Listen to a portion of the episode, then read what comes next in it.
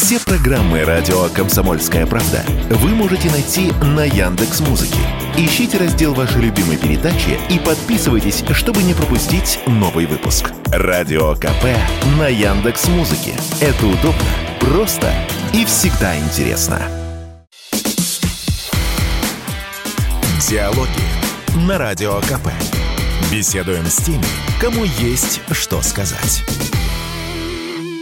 Ну что ж, дорогие друзья, на волнах комсомольской правды я Игорь Виттель, и в гостях у меня великий экономист, без преувеличения, великий депутат Госдумы от «Справедливой России за правду», так, по-моему, сейчас называется, партия, зампредседателя комитета по экономической, как он точно называется? Экономической политике. По экономической политике Михаил Геннадьевич Делягин.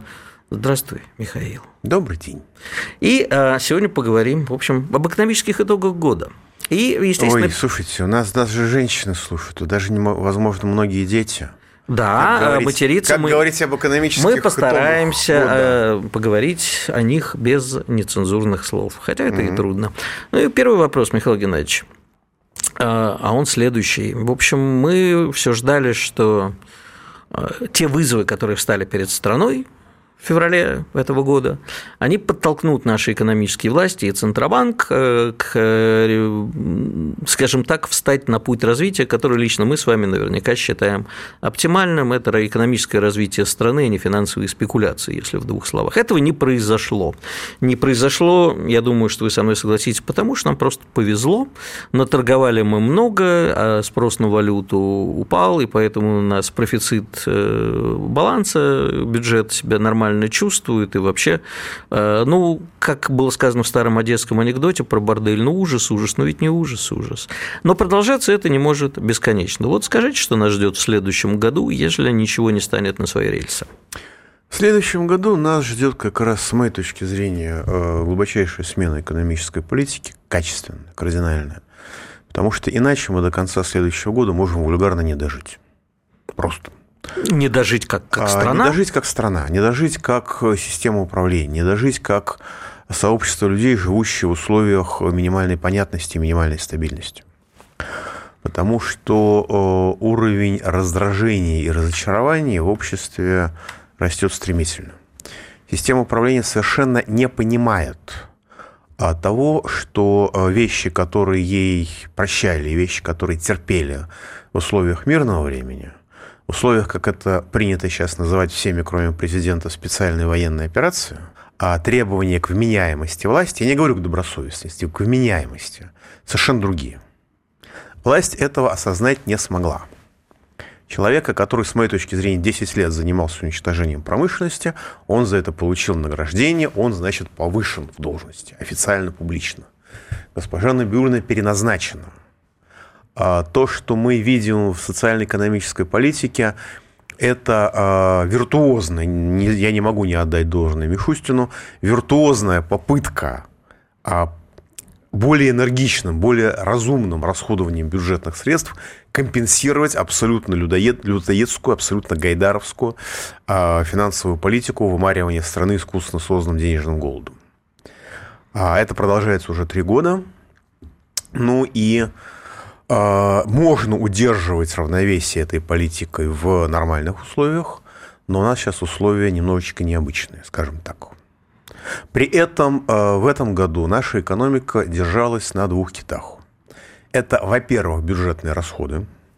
Бюджетные расходы, во-первых, по линии ВПК, и, во-вторых, бюджетные инвестиции.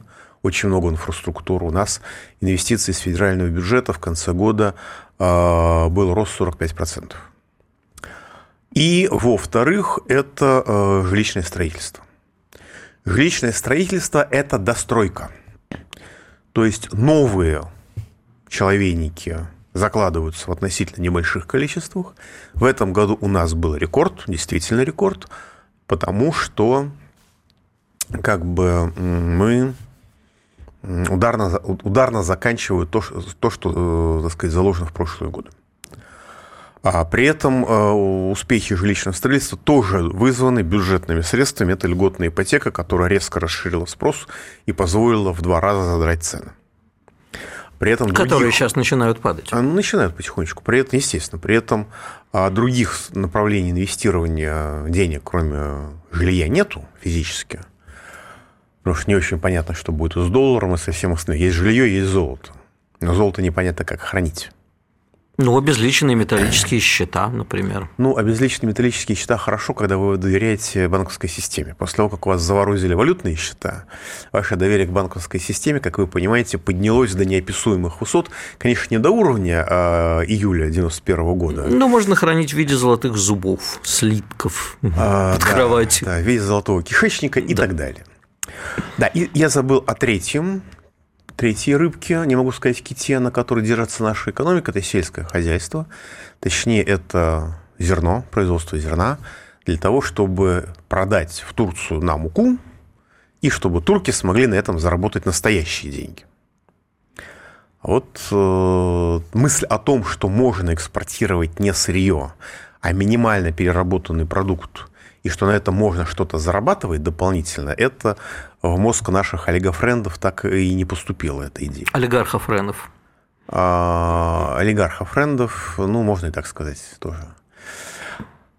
Вот, при этом с сельским хозяйством у нас тоже некоторые проблемы. У нас сокращение пассивов азимов очередное. В прошлом году у нас было сокращение пассивов азимов, потому что у нас был бардак с минеральными удобрениями и бардак с финансированием сельского хозяйства. Сейчас, когда спрашиваешь, отвечают, ну, вы знаете, это не страшно. Мы наверстаем а, сокращение объема посевов азимов, мы наверстаем ростом урожайности. Какой, кстати, будет рост урожайности, когда в этом году было уникальное сочетание погодных условий, когда везде была идеальная погода именно для... А в чем тогда причина э, по, по зимам? Не в отсутствии химикатов, удобрений и так далее? Во-первых, нет, с удобрениями нормально, хотя они очень дорогие но и, и, и я думаю, что есть проблема с логистикой, но с удобрениями нормально. Проблема с химикатами. Вот дефолианты, инсектициды, все, все, все вот это вот, это все импортное. Это первое. А китайская продукция, она не, не тестирована, непонятно, какой будет, какой будет эффект. Ну, скажем так, не всегда понятно. А второе – это то, что в ходе мобилизации вы понимаете, что одно удовольствие призывать механизаторов. Во-первых, его почти не надо переучивать под танк или там под какую-нибудь другую технику. А во-вторых, это сельские жители, которые крайне добросовестны. Поэтому э, частичная мобилизация по своему отношению в процентах к населению была небольшой, а, скажем так, многие хозяйства, сельхозхозяйства, просто взвыли. Особенно те, которые не крупные агрохолдинги, которые могут договариваться системно, а небольшие предприятия, которые договариваться с государством не могут, просто в силу своих незначительных масштабов. Вот. И э, подобного рода проблемы, они не сознаются. Что у нас э, жилищное строительство не будет локомотивом. Ну, может быть, конечно, пойдет так сказать, восстановление жилья на новых территориях, но мы видели в этом году, какими темпами оно ведется. И мы видели эти замечательные рапорты о том, что новые территории полностью, на 95% там этот министр от позолоченной Орды, министр жилищного, министр регионального развития, там ЖКХ, и как, как он называется, на 95% все готово к зиме. Мы видим, как это готово к зиме. Мы это конкретно видим. И человек до сих пор на должности, а не, так сказать... Не отвечает за сказанное. А не под следствием. Я не, не утверждаю, что можно было подготовить а, на 95% к зиме эти территории, которые некоторые города разбиты просто в ноль. Но об этом не, нельзя, нельзя лгать с моей точки зрения. Хотя, возможно, государственная политика вновь, как во времена Чубайса, основ, начинает основываться на фундаментальной системной лжи. Может быть и так. Тем... При этом сам Чубайс спокойно находится в Израиле. Вот мне мои друзья недавно прислали фотку, сидит себе спокойно, несчастненький такой где-то Нет, в Тель-Авиве. Фоточка, обошла все. Это весь... фоточка моего друга, которую а, он ну, мне прислал. Это моя фотка, да. От себя обошла. Просто все эти сволочи, да, они решили, что как бы не надо на меня ставить ссылку, я обижен.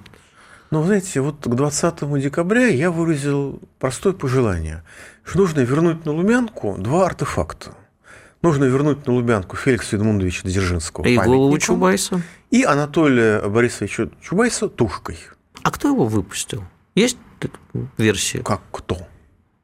Простите, пожалуйста, а у нас пограничная служба относится к какому ведомству? ФСБ? Наверное, гидромедцентр. К ФСБ? Вот кому федеральная погранслужба относится, тот и выпустил. Но у вас Простите. есть какие-то версии на тему того, почему они его выпустили? Почему человек, который, в общем-то, ответственен за развал А я думаю, что экономики? все подумали, что он может исполнить арию Аллы Борисовны Пугачевой. Помните, она сказала, что если...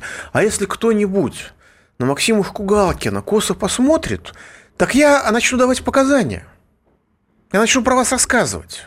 Также была история, а, когда эта самая дама, которую застукали, вместе с которой застукали Сердюкову, Васильева, по-моему, Да, Васильева. Она сказала, если я, вы меня один день поддержите в местах лишения свободы, я просто дам показания. После чего ее официально, так сказать, лишили свободы, но при этом в Москве ее встречали в это самое время в самых неожиданных местах. Ну, наверное, двойник ходил по городу Москве, что ж поделаешь.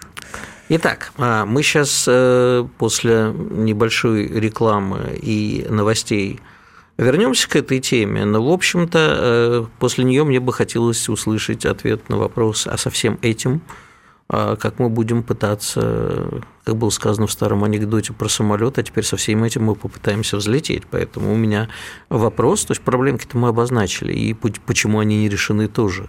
А как жить-то дальше будем? Потому что ответ «иначе мы сдохнем» не принимается. Я не беру на себя, как бы, я не считаю, что мы имеем право сдохнуть.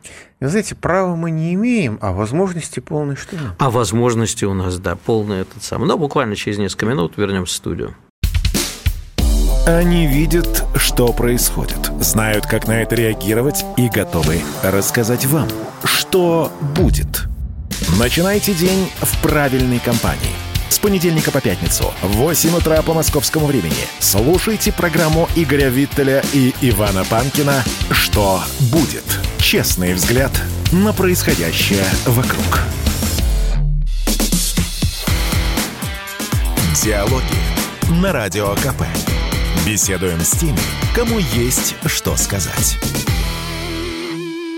Как я и обещал, возвращаемся в студию. Напоминаю, я Игорь Виттер, в гостях у меня человек, не нуждающийся в представлении, Михаил Геннадьевич Делягин. Обсуждаем, как же мы будем жить в следующем году. Итак, что может стать а, и при каких условиях. То есть, понятно, да, обычную арию, как вот там исполняют, да, дам показания, исполнять не надо. И говорить, что пока у власти в Центробанке Эльвира Набиулина, тоже это понятно. Это все лирика, это все детские сочты на лямках. Тем более, что, скажем, в отличие от Эльвиры Сахибзадовны, господин Силуанов, он является таким универсальным менеджером.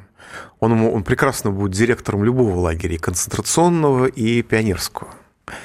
Вот. Э, вопрос в том, какую задачу ему поставят сверху. А, значит, что касается ситуации. А это вопрос, э, проснется ли в нашем замечательном руководстве инстинкт самосохранения. Я понимаю, что когда одновременно в телеге идет рассказ нашего МИДа о том, что мы готовы к, готовы к переговорам, мы очень хотим вести переговоры, и тут же, значит, фотография украинского бандита, по-моему, начальника главного управления разведки, у которого конкретно висит карта Российской Федерации на стене о том, какие переговоры они собираются вести и о чем. Да? Это производит очень глубокое впечатление на общество. Но, Но раз... справедливости ради, простите, перебью, там э, наш МИД все-таки говорит о том, что мы никогда не будем вести переговоры на украинских условиях и на условиях коллективного Запада. А, а да, да, да. Это вот исключительно... Зерновую сделку мы провели переговоры на своих условиях. Мы же это понимаем, что это не условия коллективного Запада, это же наши условия были такие. Стамбульские соглашения мы тоже вроде бы заключили, Правда, потом выяснилось, что мы их не заключили. Но, так сказать, линию фронта спрямили, как я понимаю, в рамках этих соглашений. Тоже на своих условиях, а не условиях коллективного Запада. Или там господина Абрамовича. Да? Господин Абрамович тоже как бы считается нашим, как я понимаю, человеком, раз он до сих пор его имущество в России не конфисковано. И прочее. А, ну, это детали. А, вопрос очень простой. Если проснется инстинкт самосохранения, мы это очень легко узнаем – потому что будут ограничены финансовые спекуляции, будет дешевый кредит, а будет э, проведена девшеризация экономики. Ну, когда говорится, дорогие друзья, вы знаете, вся офшорная собственность у нас с сегодняшнего утра под управлением Росимущества. Единственное, что может сделать собственник, это прийти в Росимущество и перерегистрировать эту собственность на территории Российской Федерации. А если он за полгода не перерегистрирует, это конфискуется как бесхозное имущество. Это очень просто, на самом деле. Грабь награбленная. А? Грабь награбленная. Не-не-не, зачем? У нас же в чем проблема? У нас вот бесхозная бочка валяется в тундре, так нужно специально провести судебное заседание по каждой бочке, чтобы установить судом, что она бесхозная.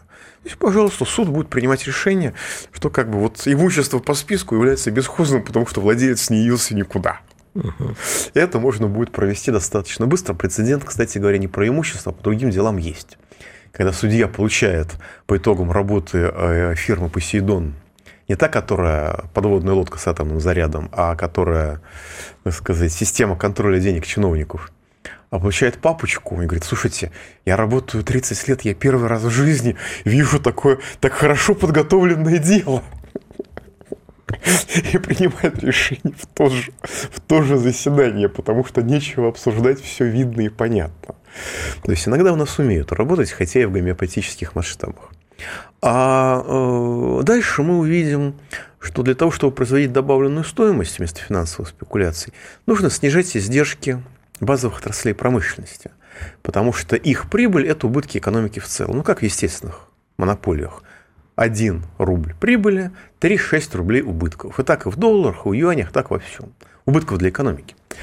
Вот, поэтому они должны, работать, они должны работать над минимизацией издержек для экономики в целом. А это значит, что они не могут работать над максимизацией своей прибыли, а это означает национализация. Мягонько, как в Англии после войны, 51% собственности. 51% собственности государства, остальное бизнесу для развития, для модернизации, для зарабатывания на экспорте.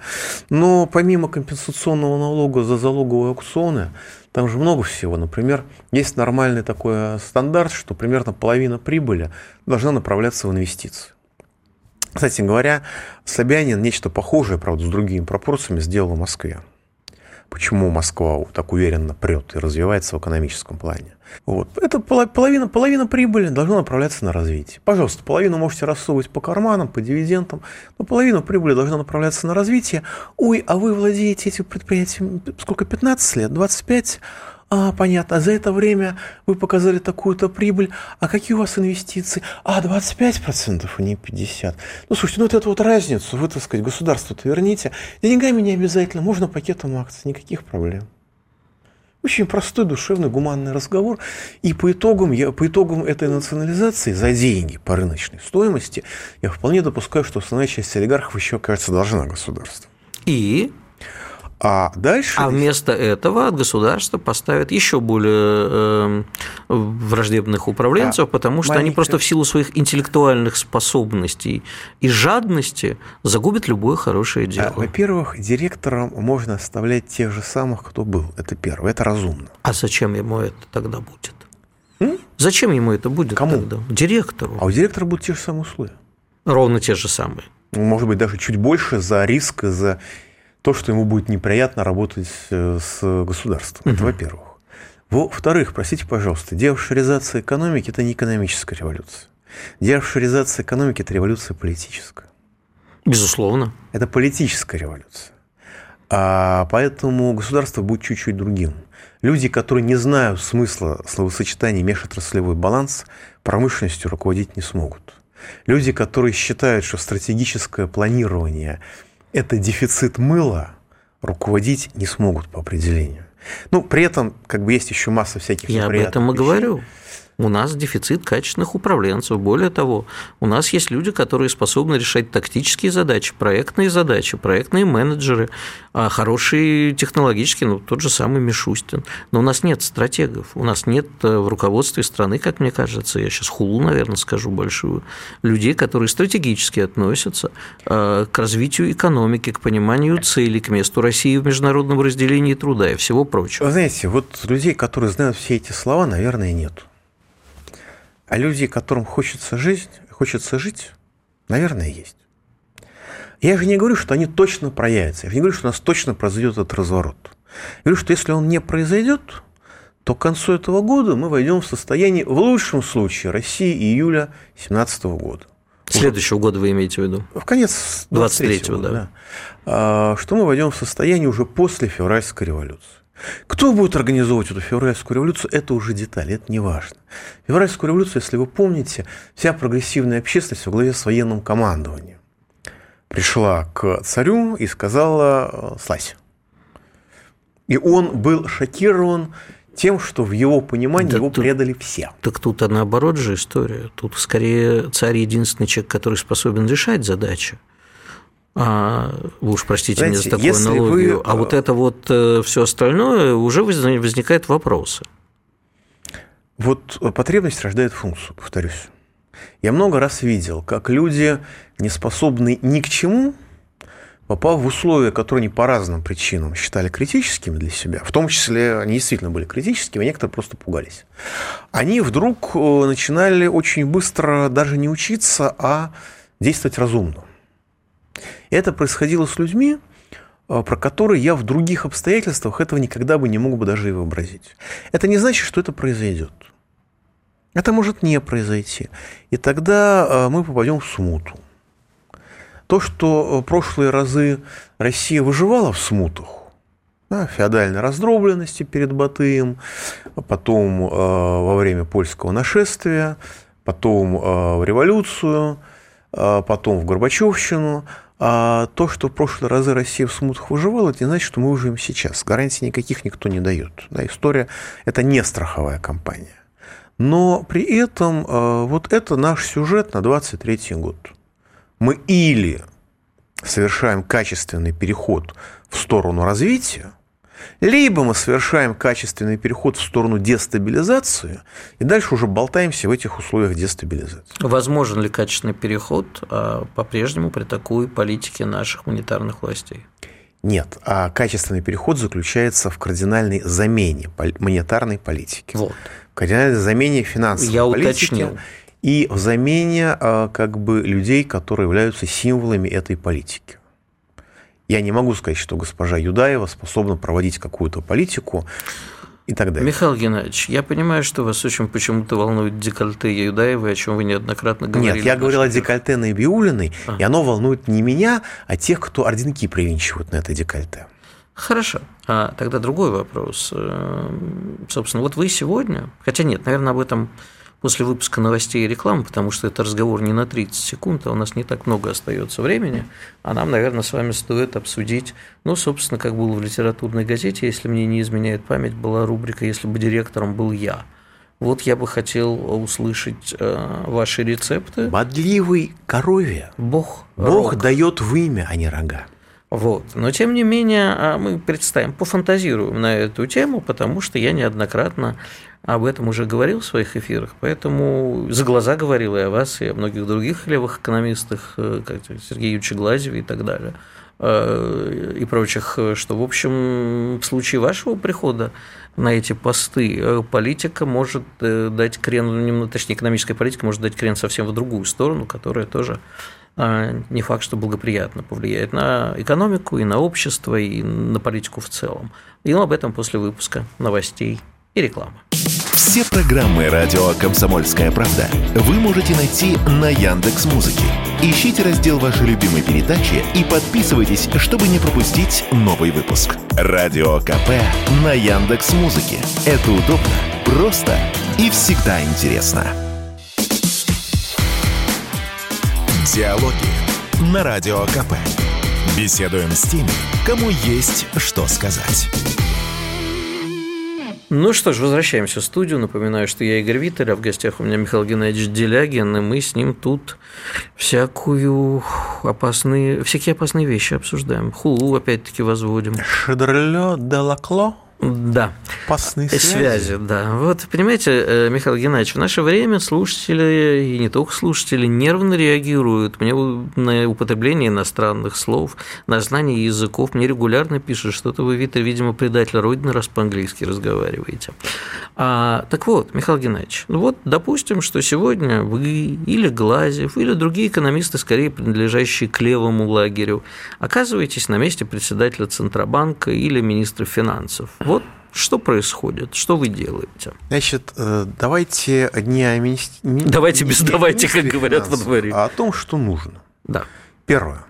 Как левый экономист я фиксирую, что э, движущей силой общества, пока у нас еще экономика местами рыночная, является капитал. Поэтому, если вы хотите, чтобы российский капитал развивал Россию, а не Швейцарию, или Китай, или Турцию, или Израиль, то, извините, его нужно А. вернуть и Б. запереть. А, простите, где его взять? Потому что я... Ой, две трети крупных частных корпораций Российской Федерации, крупных частных активов России, они зарегистрированы в офшорах. Поэтому первый этап, как я сказал, деофшоризация. Я понимаю. А до них еще не добралась кровавая рука Газдепа и прочих любителей наложить э, санкции? А, так вот, это и есть способ выдрать их из-под кровавой лапы Газдепа. Потому что когда вы зарегистрированы в офшорке, вы находитесь под контролем американских спецслужб, в лучшем случае английских, если вы на острове Мэн. А всех остальных это, это, это США. А когда в России под контролем российских спецслужб Прекрасно. и абсолютно нашим олигархам, а также просто бизнесменам, не обязательно олигархи, у нас куча среднего бизнеса держит капиталы в офшорах, но им же будет все равно, кто на них наложит лапу. Нет, нет, я не говорю о держать капитал в офшорах. Это вопрос не налогообложения, это вопрос политического управления. Если у меня завод здесь, но завод зарегистрирован в офшоре – этот завод управляется в лучшем случае из интересов, не имеющих отношения к Российской Федерации.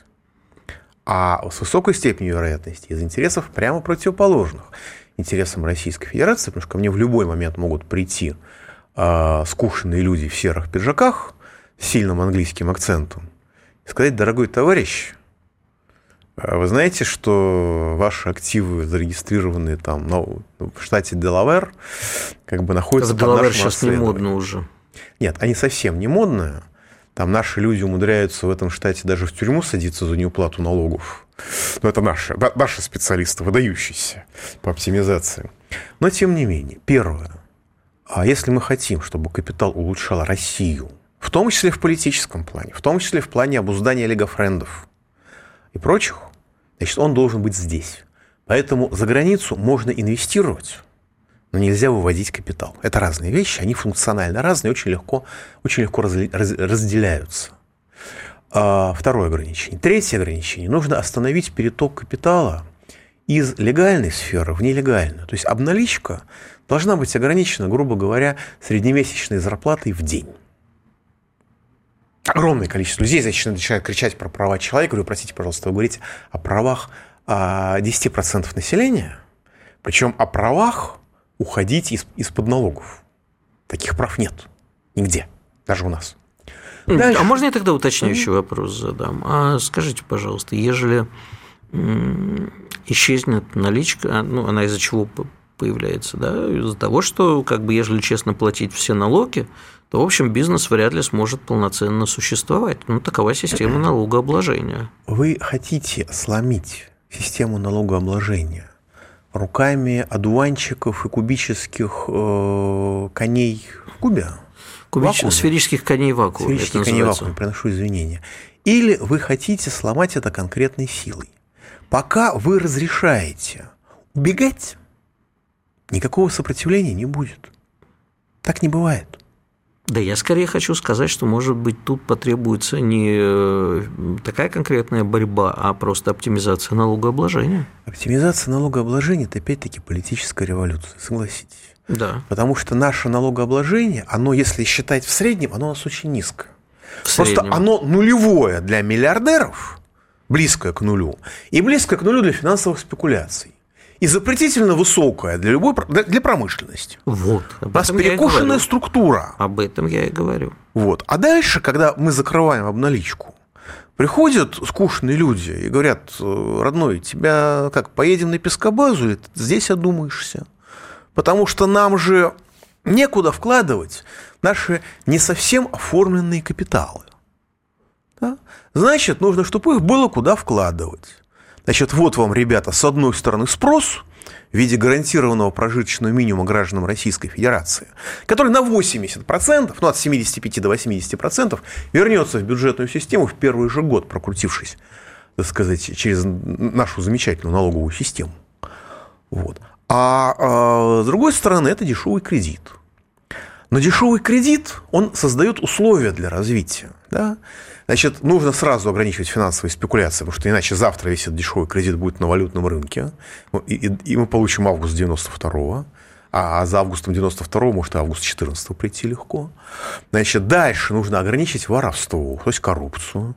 Это технически очень простое дело, на самом деле. Ну-ка, ну-ка. Ну, три вещи, две, две с половиной вещи. Первая вещь – это а, итальянский метод. Если вы взяткодатель и сотрудничаете со следствием, вы автоматически освобождаетесь от ответственности. Повторюсь, автоматически. Не как у нас, когда должен произвол следователя совпасть с произволом судьи, а автоматически. Если я выступаю в суде и говорю, я дал взятку Васе, а Вася чиновник, все, я белый и пушистый. Это разрывает круговую поруку, Потому что у нас сейчас, если человек заявляет, что его вынудили дать взятку, то в ряде случаев, скажем политкорректно, он получает более тяжкое наказание, чем тот, кто вымогает эту взятку.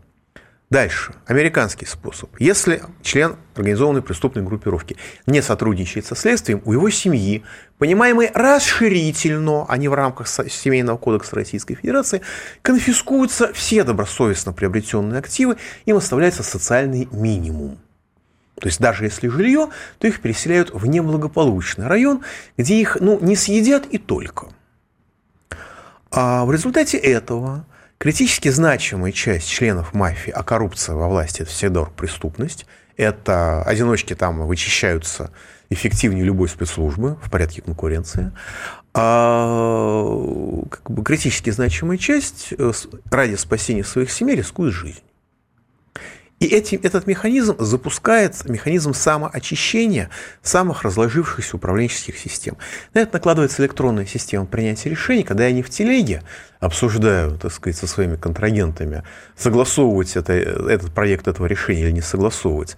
А когда я это делаю в специальной государственной э, системе, которая, бог с ним, что у нас закрыта для внешнего мира, принципиально важно, что она открыта для сквозного контроля. И все. И э, обычно, как бывает, когда, когда проверка, первое, что происходит, это пожар в архиве. А в, в, электронной системе принятия решений я не понимаю, что меня проверяют, пока ко мне не приходят опять-таки скучные люди э, в серых костюмах, правда, уже без английского акцента. И начинают Или все равно с английским акцентом. Ну, и начинают мне задавать вопросы, на которые я не могу ответить удовлетворительно. Вот. Э, то есть это техническая вещь. Другое дело, что это опять-таки политическая революция. Да? Но это техническая вещь. Дальше ограничение произвола монополий. Когда мы просто тупо считаем структуру себестоимости. Говорим, ой, дорогой, дорогие товарищи автомобилисты, а вы а ваши машины Лада Гранта покупаете по цене, которая вообще без, без, без иностранных комплектующих, покупаете по цене 120 рублей за доллар или 100, потому что иначе вашу цену объяснить невозможно. Ой, а она у вас откуда такая цена? И, ой, ребята, а вы основную вашу прибыль прогоняете через ИПшников из Молдавии, которые, э, и у вас центр прибыли в Молдавии. А простите, пожалуйста, а вы какую часть вашей прибыли направляете из Молдавии на помощь ВСУ, простите? 70%, 100% и так далее. Вот. А... Так что у нас тогда вместо машин-то будет? У нас будут те же самые машины. Просто у нас сейчас в цену машин заложена истерика еще начала марта этого года, которая как бы у людей она уже прошла, а в цена все еще заложена. Поэтому у нас стоит рынок, поэтому у нас, так сказать... А я хочу, чтобы у нас были машины со всеми российскими компаниями, но с большинством. А, а это следующая тема. Нам нужна революция в сфере не только налогов, и борьбы с коррупцией, и ограничения финансовых спекуляций, но и в сфере разумного протекционизма. У нас вся таможенная система ориентирована на то, что Россия проходной двор, в котором нельзя ничего производить. Давайте сейчас тогда мы прервемся на выпуск новостей и рекламы. Вы слушаете радио «Комсомольская правда». Радио, которое не оставит вас равнодушным. Знаете, как меня спрашивают, а вот когда вы проезжаете мимо поста полиции, вы потом мигаете, предупреждаете, что там милиция? Говорю, конечно, мигаю. Вы не поверите, я мигаю даже там, где полиции нет. Пусть нормально ездят все сволочи.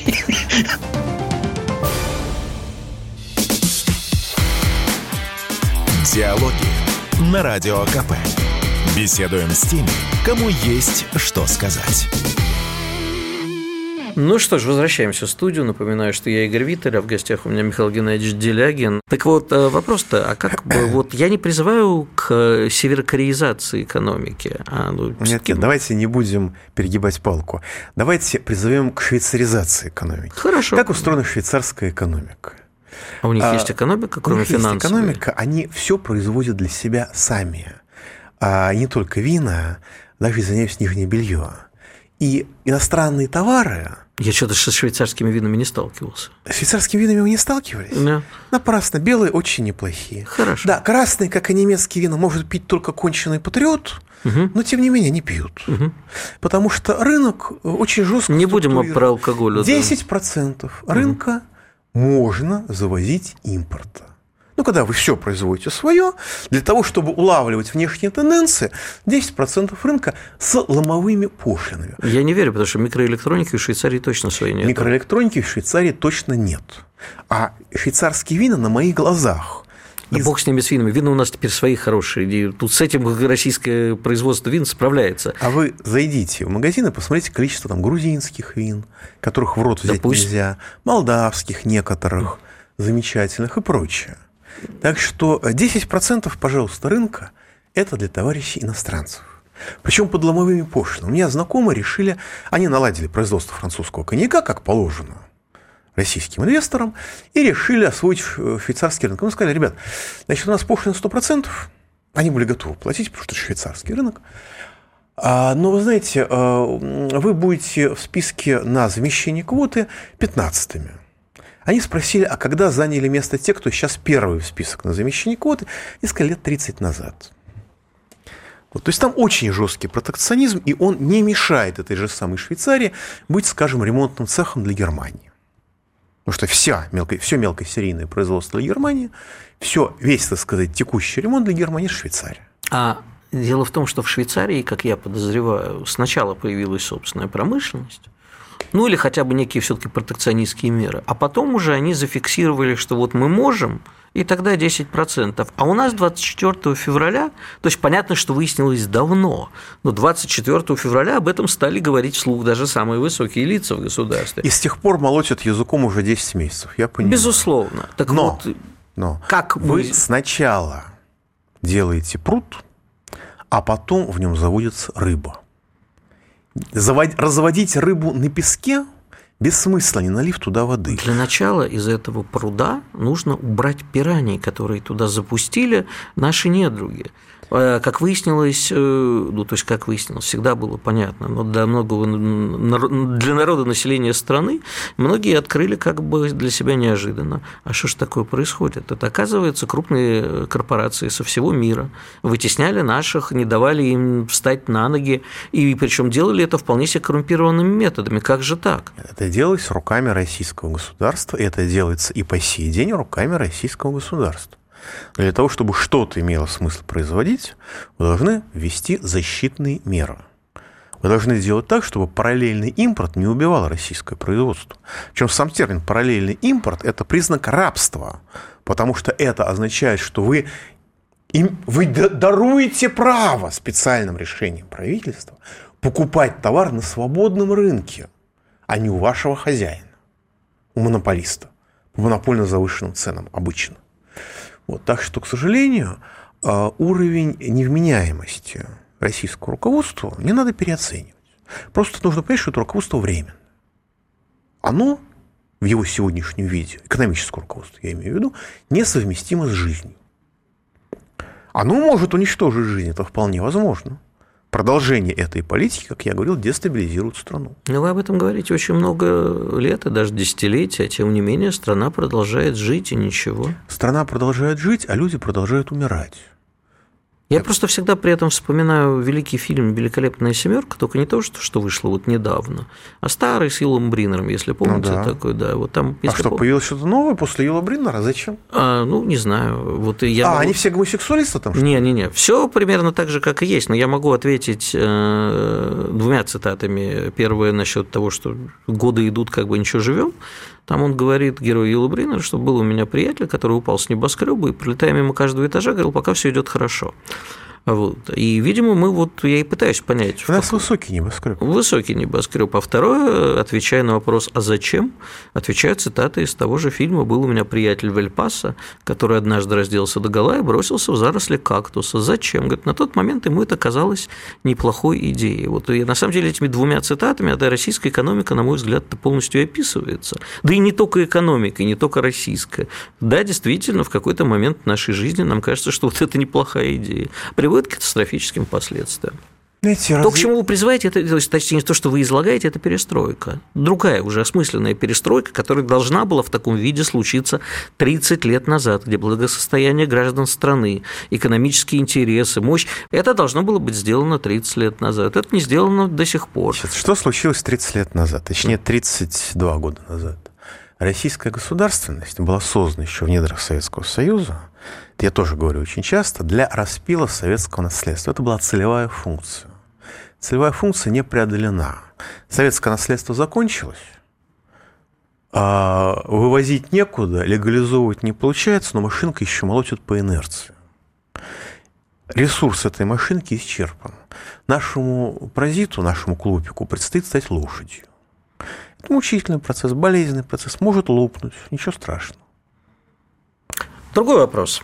А, я сейчас вот к ужасу своему общаюсь а, там, с разными деятелями бизнеса и задаю им вопрос, а что, ладно, берегите Счастливо. себя. Что вы-то делали 30 лет?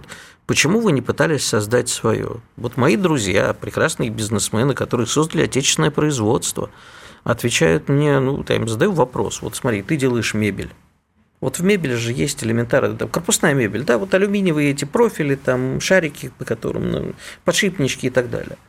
А где вы это все покупаете? А мы покупали всегда вот не в России, потому что в России ну, невыгодно. Выяснилось, да, что в результате вот в той корпусной мебели, которую они делают, так делает весь мир. Покупают вот эти, как на столе вот это вот, угу. а лучшее делается на одной фабрике в Бельгии, весь мир покупает там. Угу. На мой вопрос, хорошо, неужели было за 30 лет не сообразить, там, какой у тебя бизнес-год, 96-го, почти 30 лет, что в какой-то момент нам могут не продать с фабрики в Бельгии по ряду причин, политических, экономических. Нет, такого быть не могло. Хорошо, сейчас это случилось, разговор происходит в начале года. Говорю, что вы будете делать? А нам Турция с Китаем продадут. Так вот эта парадигма нам все равно кто-то допродаст, а из их голов не выбивается ничем. Ведь потому что а, подумать о том, что да, если будут продолжать продавать, но по каким-нибудь конским ценам, и не пойдет никогда Китай навстречу нам, будет наоборот из нас все выжимать. Ну, я, насколько я могу судить, я надеюсь ошибиться, но Huawei из России уходит. Ну, да. Тот самый Huawei, который, который прижали американцы. Который находился в конфликте с США, финансового директора, который посадили и так далее. Потому что она была дочка основателя и так далее. Тот самый Huawei уходит из России, и у нас может возникнуть проблема с маршрутизацией интернета. Потому Все что у нас маршрутизация интернета, я помню это по 5 марта, когда была угроза отключения американцами, у нас Cisco и Huawei. И система жизнеобеспечения на наших маршрутизаторах. Вот, как бы то, что не относится к системе жизнеобеспечения или относится к тем системам, о которых не подумали, это реальное... Я надеюсь, конечно, что за эти 10 месяцев что-то разумное сделали, но угроза есть. Таких угроз очень много. А думать, что бизнес способен думать стратегически, это большая ошибка. Бизнес а, применяется к сегодняшним правилам, полагая их вечными. В противном случае не было бы экономических кризисов. Такова природа бизнеса, не только малого, но и крупного. Приходит в прошлом году товарищ Силуанов в Госдуму. Его спрашивают, ну, я перевожу с бюрократического на русский, потому что так быстрее. Чего такие дебильные законы заставляете нас принимать, спрашивают люди практически из «Единой России». Он отвечает, ну, мне же олигархи сказали, вы что, хотите, чтобы я против олигархов выступал, что ли? Так и сказал. Ну, он, он сказал, ну, он, он, он сказал про предпринимателей, но поскольку в «Коммерсанте» накануне все семь фамилий этих предпринимателей были перечислены, я позволил себе перевести на русский более понятно. А у нас семивластие, да? Нет. Семибанкирщина Нет, это не семибанкирщина, это вот в сфере налогообложения черной металлургии. А потом выяснилось, что эти деточки ошиблись. Они просто перепутали. Ну, знаете как, на, на бампере иногда пишут «я блондинка, путаю педали». Вот так наши олигархи не просто перепутали. И они добились введения налогового маневра, который сделал убыточными всю нашу нефтепереработку, они его ввели в черной металлургии. Как говорит э, моя знакомая, когда его подрезают на трассе, всегда так делай. Я тоже так говорю, только я еще добавляю пару слов, которые в эфире не скажешь. Она тоже добавляет, только не пару, а чуть-чуть чуть больше. Она все-таки девушка, она эмоциональная. То есть э, рыночек не порешает, э, частный собственник всегда эффективнее государства не получилось. А... Как говорил товарищ Сталин, оба хуже. Нет. А, функция государства – устанавливать правила. И в рамках этих правил бизнес достигает максимальной эффективности. Но только в рамках этих правил. Бизнес даже может пошевелить эти правила, их тоже изменить, если у него есть сильный интерес. Вот если мы внутри страны запираем энергию капитала, то очень много проблем он решит сам. Очень много технических проблем. Принципиальных ни одной. Потому что бизнесмен не способен задуматься о принципиальных правилах. Это природа бизнеса. Ну что ж, на этом наш эфир подошел к концу. Хочется вас поздравить на этой край, с нашим крайним оптимизмом. Мы вам, вас и поздравляем с Новым годом. В общем да, с Новым годом, с новым счастьем. Диалоги на Радио КП. Беседуем с теми, кому есть что сказать.